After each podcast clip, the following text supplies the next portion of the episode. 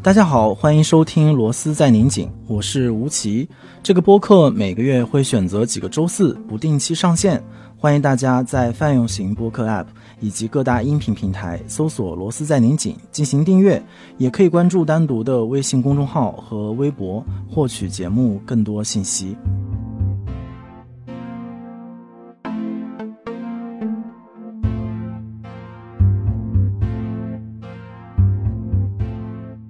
今天是罗斯的一期晚间节目，因为我的同事告诉我，可能在天黑以后是大家听播客、听音乐，也包括听罗斯的一个高峰的时段，所以我们想试着改变一下更新的时间和节奏，也改变一下节目的内容。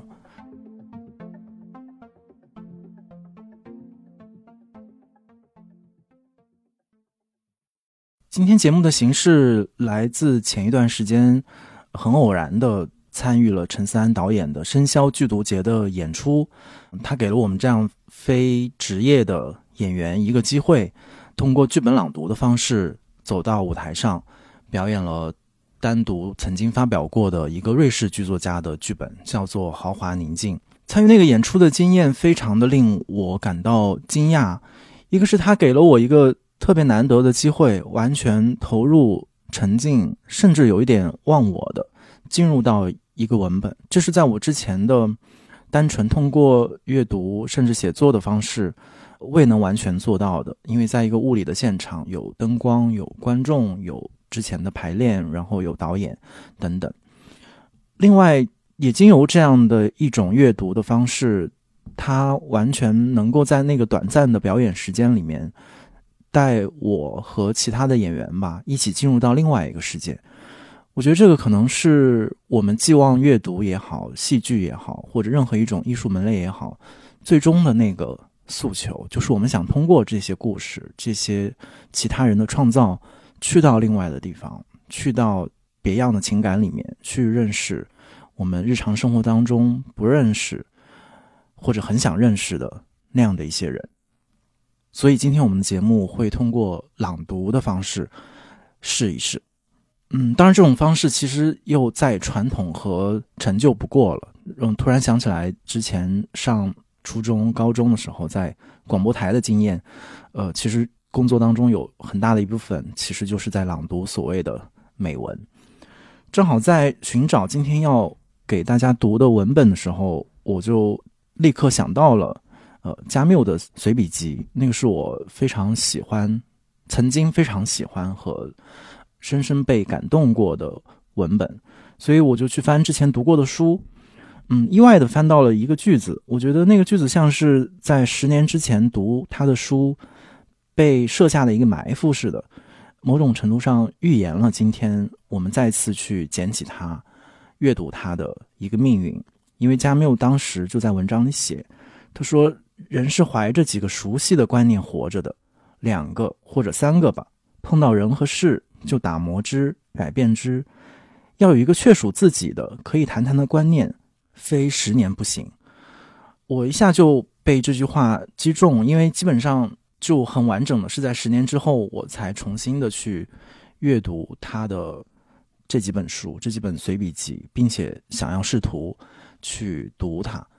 我选择今天要读的篇目也来自一个10年的故事吧，是加缪会不断的写到他在生活在阿尔及利亚的时候，时常会去城郊可能70公里之外的一个地中海旁边的罗马遗址，叫做蒂巴萨，他会去那里散步，所以他经常在随笔当中写到那个地方，通常是很多的对自然的描写，然后加上非常少的他对人生对于政治的感悟，所以当时就对这个地方留下了非常深刻的印象。而且也非常巧合和意外的是，之前有一个特别离奇的机会，我和我的当时的同事们竟然也有机会去到了阿尔及尔，去到了蒂巴萨，我也试图在他走过的地方去感受他曾经写过的感受，然后一想那又是10年之前的故事了。所以我不知道这10年的时间里面，大家有没有找到属于自己那个熟悉的那个可以一以贯之的愿意谈论的那个观念，尤其是在被疫情困住的这3年里面，我们好像逐渐就丧失了对于更长时间的感受，丧失了对陌生地方的向往，因为看起来都太遥远和不现实。但是我们稍稍翻一翻自己过去的 wishlist， 翻一翻过去我们看过的书和电影，就发现其实我们对于一个更大世界的向往其实从未停止过。所以今天我们通过重读当时加缪的这几篇关于蒂巴萨的随笔，来重温那一段10年之前的旅行，以及畅想一下未来的生活。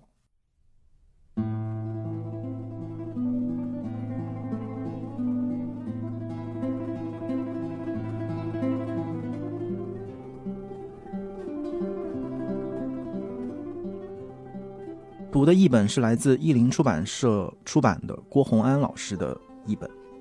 第一篇文章叫做《蒂巴萨的婚礼》。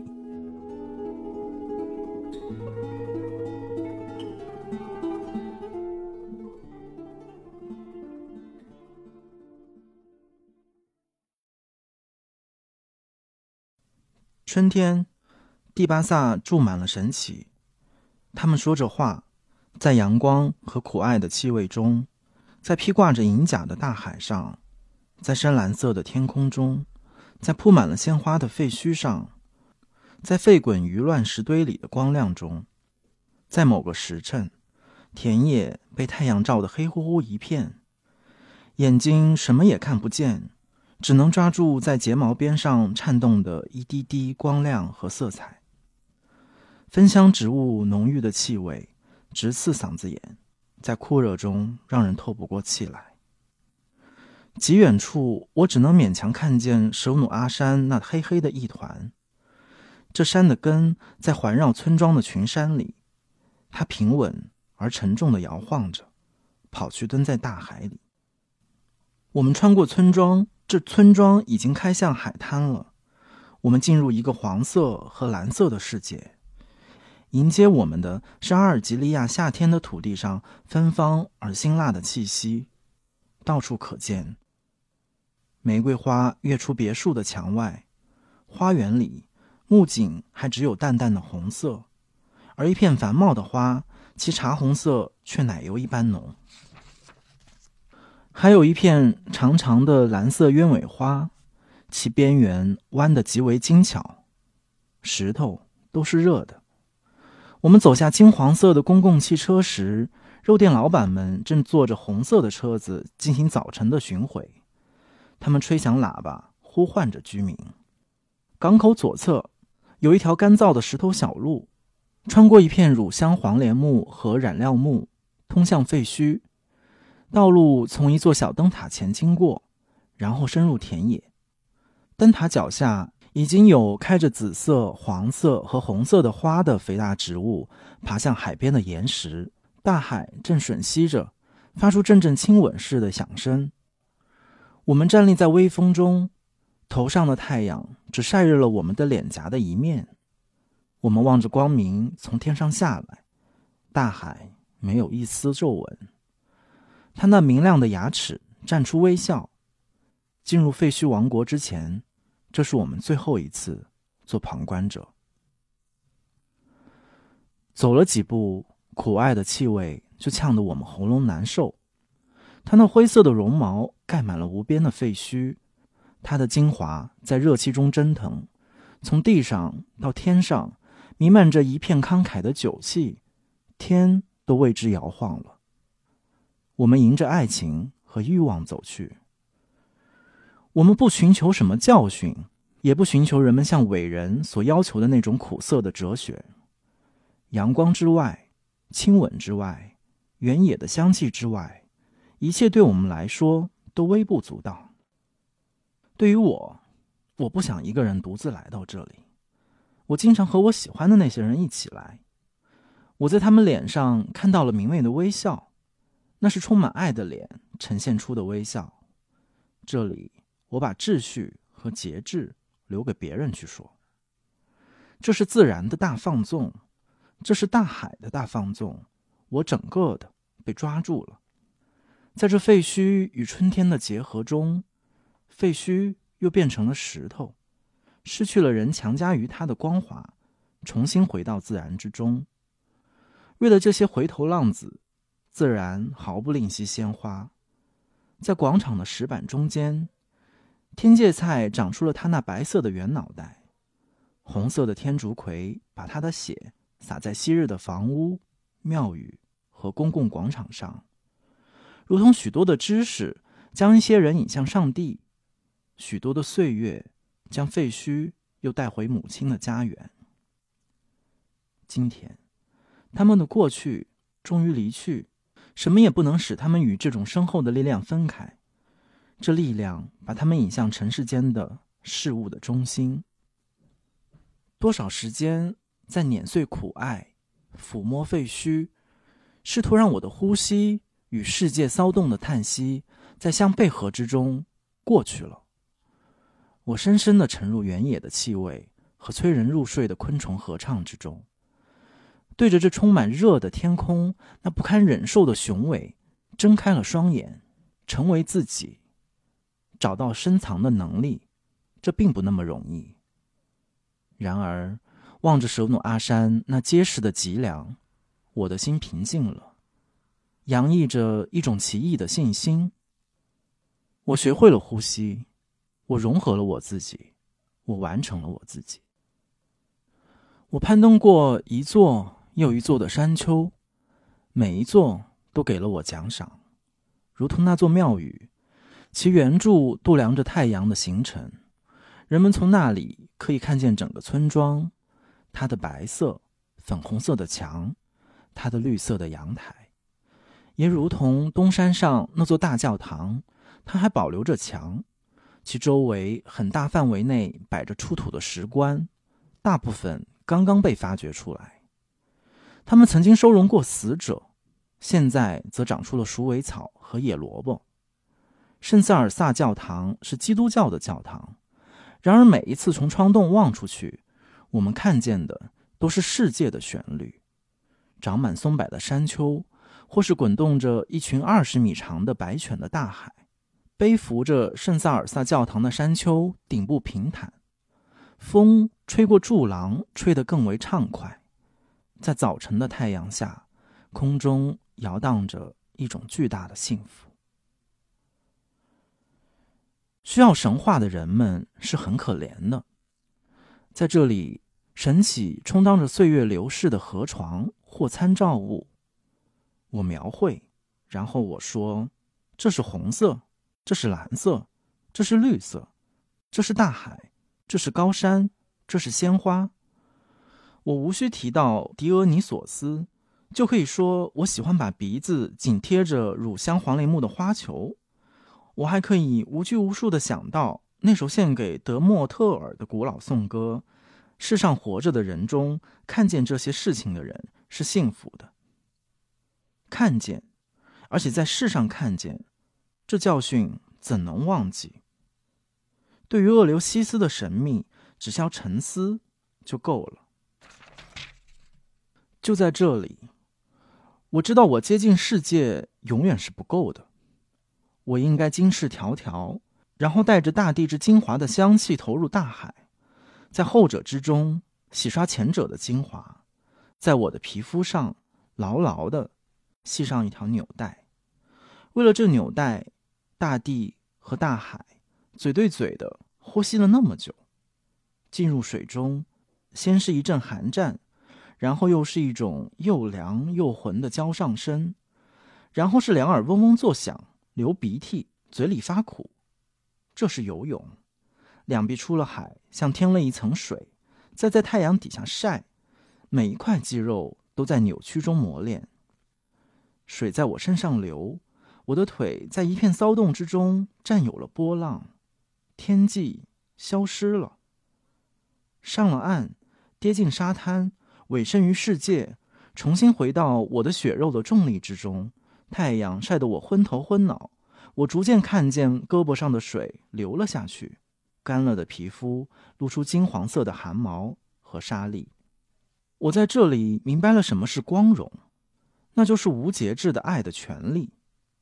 在这世界上只有一种爱情，抱紧一个女人的躯体，这也是把从天空降下大海的那部分奇特的快乐留在自己身上。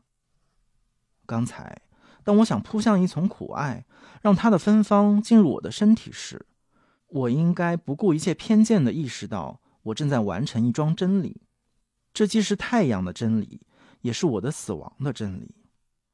从某种意义上说，我在这里玩耍的正是我的生命。这生命散发着火热的石头的气味，充满了大海和刚刚开始鸣叫的蝉的叹息。微风是清凉的，天空是蔚蓝的，我无保留地爱着生命，愿意自由地谈论它，因为它使我对我作为人的处境感到骄傲。然而人们常常对我说，没有什么可骄傲的。不，却有可以骄傲的东西。这阳光，这大海，我的洋溢着青春的心，我的满是盐味儿的身体，还有那温情和光荣在黄色和蓝色中相会的广阔的背景。我必须运用我的力量和才能来获取的正是这一切。这里的一切都使我完整无损。我什么也不抛弃，我任何假面也不戴，我只需耐心地学习那困难的生活本领，这抵得上所有那些生活的艺术。快到中午了，我们穿过废墟，回到港口边上的一家小咖啡馆。阳光和色彩的挠搏在我们的脑海里轰响，好凉快啊！那阴影重重的大厅，那绿色的冰镇的大杯薄荷茶的外面，是大海和飞扬着滚烫的尘土的公路。我坐在桌前，试图在闪动睫毛间捉住热得发白的天空那炫目的五颜六色。我们的脸上满是汗水，轻薄的衣裳下面的身体却是凉爽的。我们都炫耀着与世界进行了一天的婚宴所感到的幸福的疲倦。这咖啡馆里吃的不好，然而有大量的水果，尤其是桃子。我们一口咬下去，果汁顺着腮往下流。当我的牙咬住了桃子的时候，我听见了我的血咕咕地涌上耳朵。我全神贯注地看着海上，是中午的无边的寂静。任何美的东西都为自己的美感到骄傲。今天的世界让他的骄傲在各个方面流露出来。在他面前，我为什么要否认生之快乐呢？如果我知道不能把一切都包容在生之快乐中，幸福并没有什么可以让人感到羞耻的。然而今日蠢人为王，我把那些怯于享受的人称为蠢人。关于骄傲，人们对我们说了那么多，你们知道骄傲是撒旦的罪孽。他们喊道，小心，你们会迷路的，会失去你们的力量的。事实上，我是从此才知道某种骄傲的。其他时候，我总是经不住要求，整个世界都在设法给予我的这种深知骄傲。在迪巴萨，我看到的和我相信的完全一致。我绝不固执地否认我的手能触摸，我的唇能够亲吻的东西。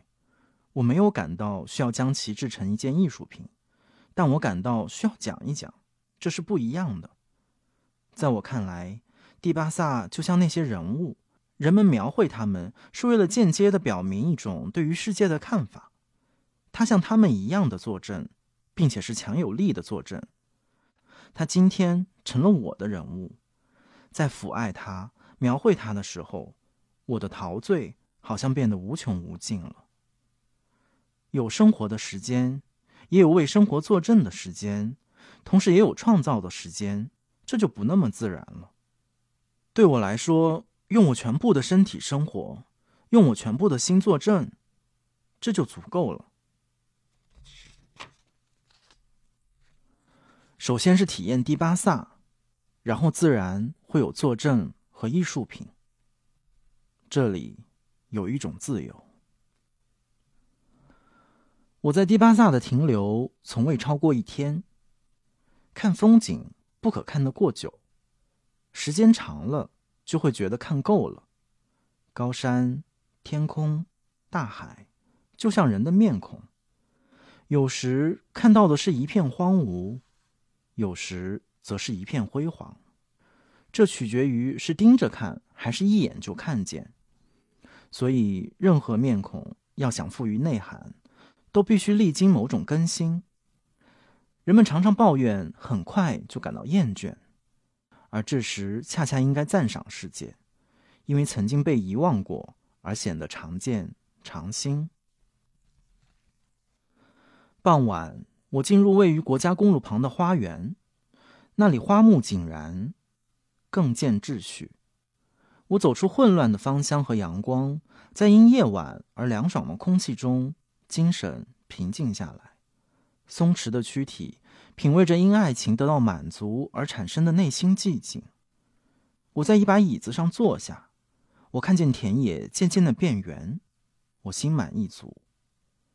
头上一棵石榴树垂下花蕾，还没有张开，满布着灵纹，仿佛一只只握起的小拳头，其中包容着春天的一切希望。身后一丛丛迷迭香，我只闻见了一阵酒香。山丘嵌在树间，再远些大海如带，上面是一角天空，仿佛抛锚的帆船，安详而温柔。我的心中涌起一种奇特的快乐，就是那种产生于良心安宁的快乐。演员都体验过一种情感，那是当他们意识到演好了一个角色的时候，更确切地说，他们使自己的姿态和所演人物的姿态互相吻合，以某种方式进入一种事先谋划好的意图之中，然后又一下子使之与自己的心一起跳动。我感觉到的正是这个。我演好了我的角色，我做了人应该做的事。虽然一整天都感到快乐这件事并不是一桩非凡的成功，但却是一种处境的充满了感情的完成。在某些场合中，这使得幸福成为我们的一种义务，于是我们又感到了孤独，然而是在满足之中。现在树上站满了鸟雀，大地缓缓地叹息着，渐渐遁入黑暗。很快，黑夜将随同第一批星辰降临在世界的舞台上。白天的明亮的神祇们将返回每日一次的死亡之中，但又会有别的神祇出现，他们的脸色阴暗憔悴，一定是出生于大地的心脏之中。至少是现在，一阵阵波浪穿过颤动着金色花粉的空间，扑倒在我的脚下，在沙滩上散开。大海、原野、寂静、土地的芬芳，我周身充满着香气四溢的生命。我咬住了世界的这枚金色的果子，心潮澎湃，感到它那甜而浓的汁液顺着嘴唇流淌。不，我不算什么，世界也不算什么，重要的仅仅是使我们之间产生爱情的那种和谐与寂静。我不想只为我一个人要求这爱情，我知道并且骄傲地与整个人类来分享。这人类生自太阳，生自大海，活跃而有味儿。他从淳朴中汲取伟大，他站在海滩上，向他的天空那明亮的微笑送去彗星的微笑。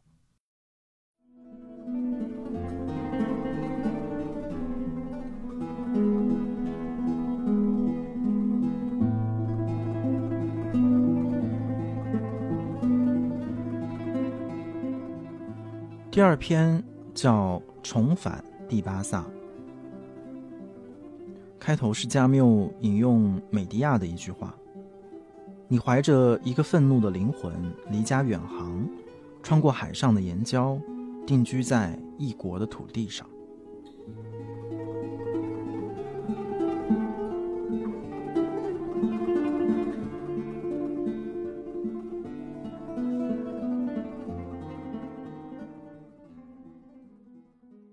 5天来，阿尔及尔一直下雨，最后竟连大海也打湿了。下不完的大雨，厚得发腻，从仿佛永不干涸的天空的高处朝着海湾扑下来。大海像一块灰色的柔软的海绵，在迷茫的海湾里隆起。但是在持续的雨中，水面看起来似乎并不动，只是远远的有一种不易察觉的宽阔的鼓荡，在海上掀起一片朦胧的水汽，朝着被围在湿漉漉的林荫道之中的港口漫去。城市本身也升起一片水汽，掠过水淋淋的白墙，去和海上的水汽相会。人无论朝哪个方向，呼吸的似乎都是水。空气终于能喝了。面对这被水汽团团裹住的大海，我走着，等着。这12月的阿尔及尔对于我仍然是一座夏天的城市。我逃离了欧洲的黑夜，逃离了人间的寒冬。然而这座夏天的城市也失去了笑声，只给我一些隆起的发亮的脊背。晚上我躲在亮得刺眼的咖啡馆里，从那些认得却叫不出的人的脸上看出了我的年龄。我只知道他们跟我一起年轻过，而现在已不再年轻了。然而我依旧固执地等着，也不大知道等什么。也许是重返迪巴萨的时刻吧。当然，重返度过青年时代的地方，希望40岁时候重新体验爱过或20岁时极大地享受过的东西，不只是一种巨大的疯狂，而且几乎总要受到惩罚。不过我对这疯狂已有经验。我已经回过迪巴萨，那是在战后不久，而那战争的年代在我正标志着青春时代的结束。我想我那时是希望重获一种不能忘怀的自由。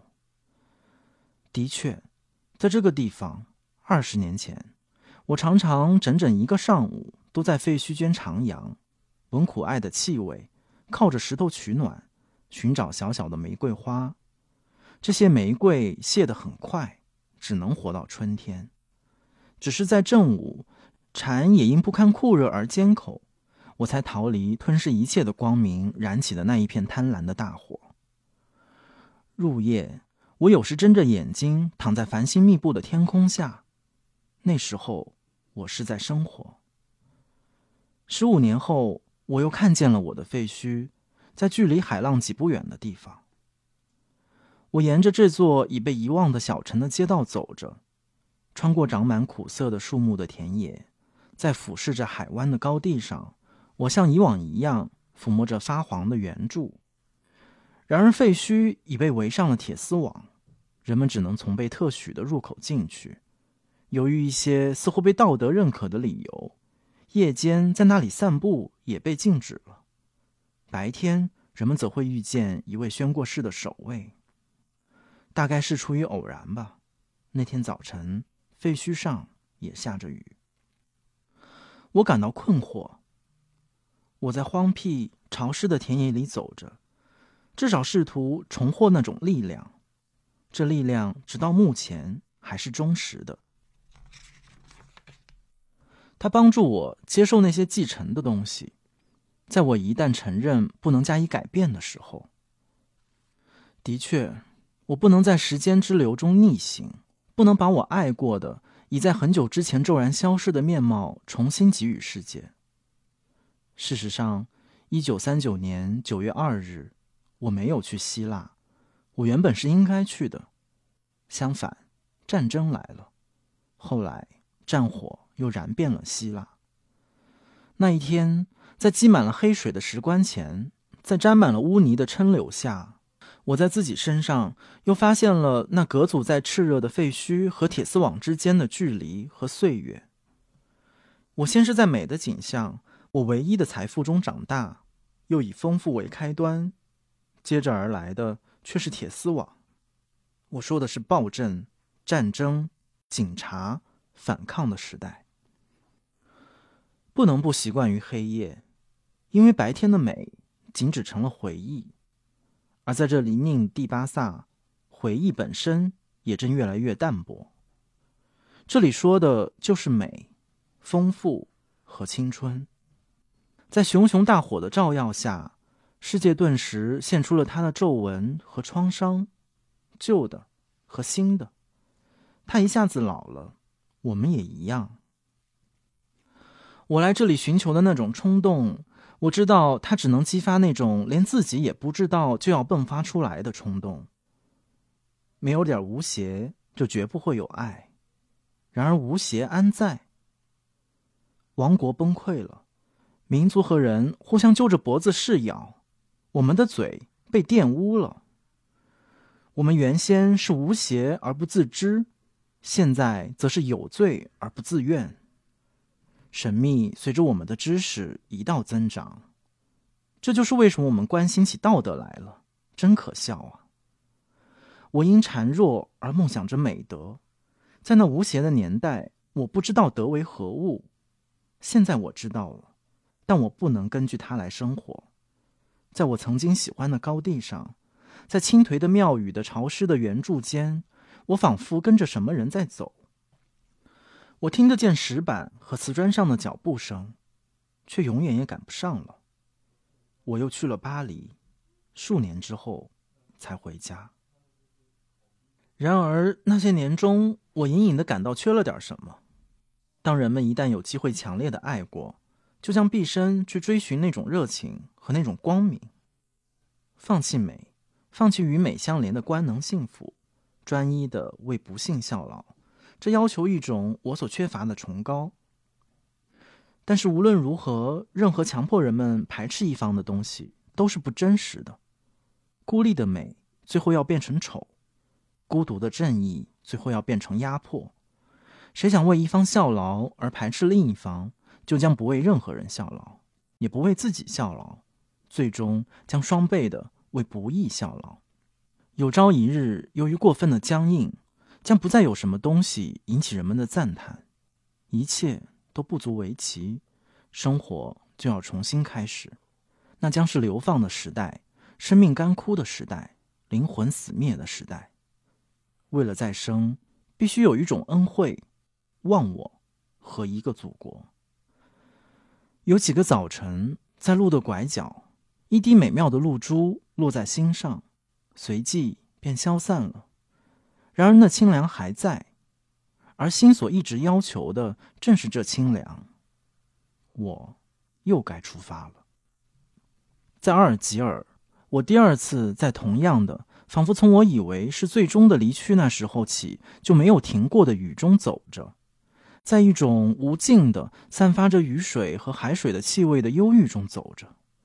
尽管天空大雾弥漫，背景在骤雨中逝去，咖啡馆的流光改变了人们的面容，我仍固执地希望着。难道我不知道阿尔及尔的雨看似无穷无尽，却终有一刻要停止吗？就像我家乡的那些河流，2个小时内膨胀起来，淹没大片农田，却转眼间就干涸了。果然，一天晚上，雨停了。我又等了一夜。一个水灵灵的清晨从纯净的海上升起，光彩照人。天空像眼睛一样新鲜，被水洗了又洗，露出最细最疏的经纬，从那射下一道颤动的光，给了每栋屋、每棵树一个鲜明的轮廓，一种令人赞叹的新奇。在世界的早晨，大地也该是从一片类似的光明中冒出来的。我又踏上了通往第巴萨的道路。对于我，这条69公里的路，没有1公里不铺满了回忆和感受。狂暴的童年，卡车轰鸣中少年的梦幻，清晨鲜丽的姑娘，海滩，总是处于巅峰状态的年轻的肌肉，晚上一颗16岁的心的淡淡的焦虑，深知欲望、光荣，还有那岁岁年年总是一样的天空，充满了极不尽的力量和光明，永不满足。一连数月，一个一个地吞噬着在正午那阴郁的时刻摆在沙滩上的呈十字状的祭品。当道路离开萨赫尔及其长满古铜色葡萄的山丘，而向着海岸伸展下去的时候，我立刻就在天际看见了那总是一样的，在早晨几乎是不可察知的大海。可是我并没有停下来看它。我想看到的是舍努阿山这座沉重而结实的山，它是整整的一块，沿着第巴萨海湾向西延伸，然后进入大海。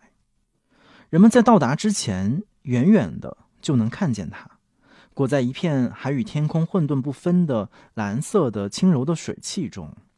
随着人们走近，它渐渐凝聚，直到获得包围着它的海水的颜色，仿佛不动的大浪，其神奇的奔涌突然被凝固在陡然平静下来的大海之上。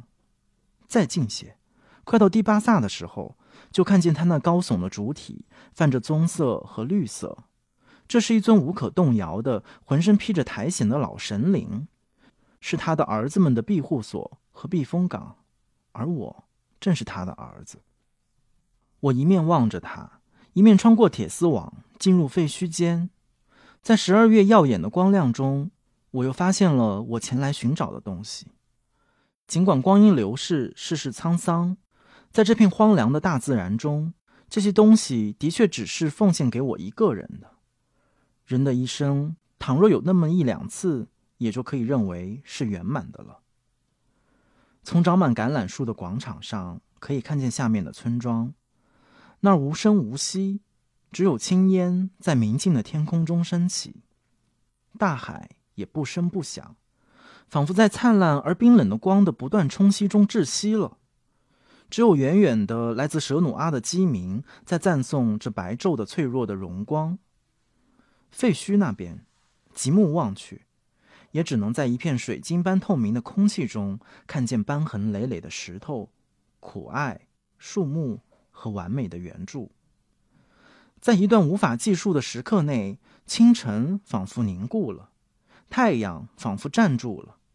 在这光明、这寂静中，多少年的愤怒和黑夜慢慢的消融了。我在我身上听见了一种几乎被忘却的声音，仿佛我那久已停歇的心又开始轻轻的跳动了。现在我醒了，我一个一个的认出了那寂静造成的难以察觉的声音，鸟儿的持续的低音，悬崖下大海轻而短促的呻吟，树的颤动，圆柱的盲目的歌唱，苦艾的摩擦，疏忽意识的蜥蜴。我听见了这一切，我也在聆听我身上涌起的幸福的波涛。我好像终于进了避风港，至少是一段时间，而这段时间将从此不再结束。不过片刻之后，太阳明显的在天上又爬了一步。一直乌冬唱出简短的前奏，紧接着四面八方就爆发出一阵鸟鸣，有力、热烈，带着欢快的杂乱和无限的陶醉。白昼重新上路了，他要带着我直到晚上。正午，我站在半沙半土的山坡上，望着大海。山坡上长满了天芥菜，那一片片的天芥菜仿佛近几个月激浪退下时留下的水墨。大海这时已筋疲力尽，翻腾不动了。我消除了两种干渴，这两种干渴是不能长久欺骗的，除非个人变得冷酷无情。这两种干渴就是美和赞叹，因为唯有不被爱才是厄运，唯有不爱才是不幸。今天我们大家都死于这种不幸，因为鲜血和仇恨使心失去了血肉，对于正义的长久要求耗尽了爱，而正义却恰恰产生于爱。我们生活在喧嚣中，在这喧嚣中，爱是不可能的，而只有正义也是不够的。因此欧洲憎恨白昼，只知道给自己以不义。但是为了不使正义变得萎缩，变成一只果肉干而涩的橙子，我在第巴萨重新认识到，必须在自己身上保留一种新鲜和一股快乐的源泉，使之不受污损。必须钟爱逃脱了不义的白昼，必须怀着这种真的来的光明投入战斗。我在这里重新发现了过去的美和一片年轻的天空。我掂量着我的运气，终于明白了，在我们的疯狂肆虐的那些年里，对于这片天空的回忆从未离开我，是这回忆最终使我不绝望。我一直清楚，蒂巴萨的废墟比我们的工地和瓦砾都年轻，在这里，世界每天都在一片长新的光明中重新开始。光明，这是古代戏剧中所有人物面对着命运发出的呼喊，这最后的依靠也是我们的依靠。我现在明白了，在隆冬，我终于知道了，我身上有一个不可战胜的夏天。我又离开了蒂巴萨，又看见了欧洲和它的斗争，然而对这一天的回忆仍然支持着我，帮助我以同一种心情接受令人振奋的东西和令人沮丧的东西。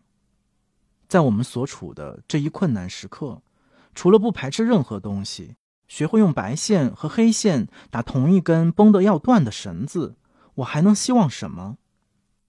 在迄今我所有做过的事和说过的话中，我觉得我清楚地认出了这两种力量，就是在他们互相对立的时候也是如此。我不能否定我身于其中的光明，但是我也不愿拒绝这个时代的奴役。在这里，用其他一些更响亮更残暴的名字来与蒂巴萨这甜蜜的名字相对抗，简直是太容易了。今日之人有一条内心之路，这条路我很熟悉，因为我在两个方向上都走完过，它从精神的山丘通往罪恶的都会。无疑，人们可以永远休息，酣睡在山丘上，或者寄居在罪恶之中。然而倘若人们放弃存在的一部分，他就必须放弃存在，也就必须放弃生活或者直接的爱。于是就有了一种不拒绝生活的任何东西的深知意志。而生活是我在这个世界上最敬重的美德。我的确希望我已经发扬过这一美德，哪怕是相隔很久。既然很少有时代像我们的时代这样要求人们以同样的态度正视甘与苦，我就愿意不回避任何东西，准确地保留这双重的回忆。是的，有美也有屈辱，无论做起来多么难，我愿永不背叛任何一方。然而这人像是一种道德，而我们活着是为了一种比道德更深远的东西。假使我们能说出它的名字，那将是怎样一种寂静。在蒂巴萨东面的圣萨尔萨山上，晚上是有人的。说真的，天还很亮，但是在这亮中，也有一种看不见的衰弱宣告了白昼的结束。起风了，夜一般黑。突然，无浪的大海朝着同一个方向，如一条平静的大河般，从天际的一端向另一端流去。天暗下来了，这时出现了神秘、夜之精灵和快乐之彼岸。然而，如何解释这一切呢？我从这里带走的一枚小钱币，有一面很清晰，是一张美丽的女人面孔。他向我重复着我在那一天里知道的一切。另一面已经锈蚀了，我在归途中与指尖感觉得到，这张无唇的嘴能向我说些什么，除了另一个神秘的声音告诉我的东西。这声音在我身上，它每天都让我知道我的无知和我的幸福。我所寻找的秘密深藏在一条长满橄榄树的山谷里，在草下，在冰冷的井下，在一栋古旧的散发着葡萄嫩枝气味的房屋周围。20多年中，我跑遍了这条山沟，跑遍了相像的另一些山沟，我询问过沉默的牧羊人，我敲过无人居住的废墟的大门。有时在第一颗星坠上还很亮的天空的时候，在一片细腻的光雨下，我以为我明白了，我也的确明白，也许我一直是明白的。然而没有人愿意要这个秘密，大概我自己也不想要，但我离不开我的秘密。我生活在我的家庭之中，这个家庭以为统治着富有而丑陋的用石头和物建立起来的城市。日日夜夜他高声说话，万物在他面前折腰，而他不向任何东西折腰，因为他对任何秘密都充耳不闻。他的力量支持着我，却使我厌烦。有时他的呼声令我疲倦，然而他的不幸就是我的不幸。我们留着同一中学。我也是孱弱的，吵闹的，和他一个鼻孔出气。我不也是在乱世间呼喊过吗？所以我竭力忘却，在我们的铁与火的城市中徜徉。我对着黑夜勇敢的微笑，我呼唤风暴，我将是忠诚的。我果然忘了，从此变得活跃，但却两耳失聪。也许有一天，当我们准备因衰竭和无知而死去的时候，我将能放弃我们的刺眼的坟墓，去躺在山谷中，沐浴着同一种光明，最后一次学会我已经知道的东西。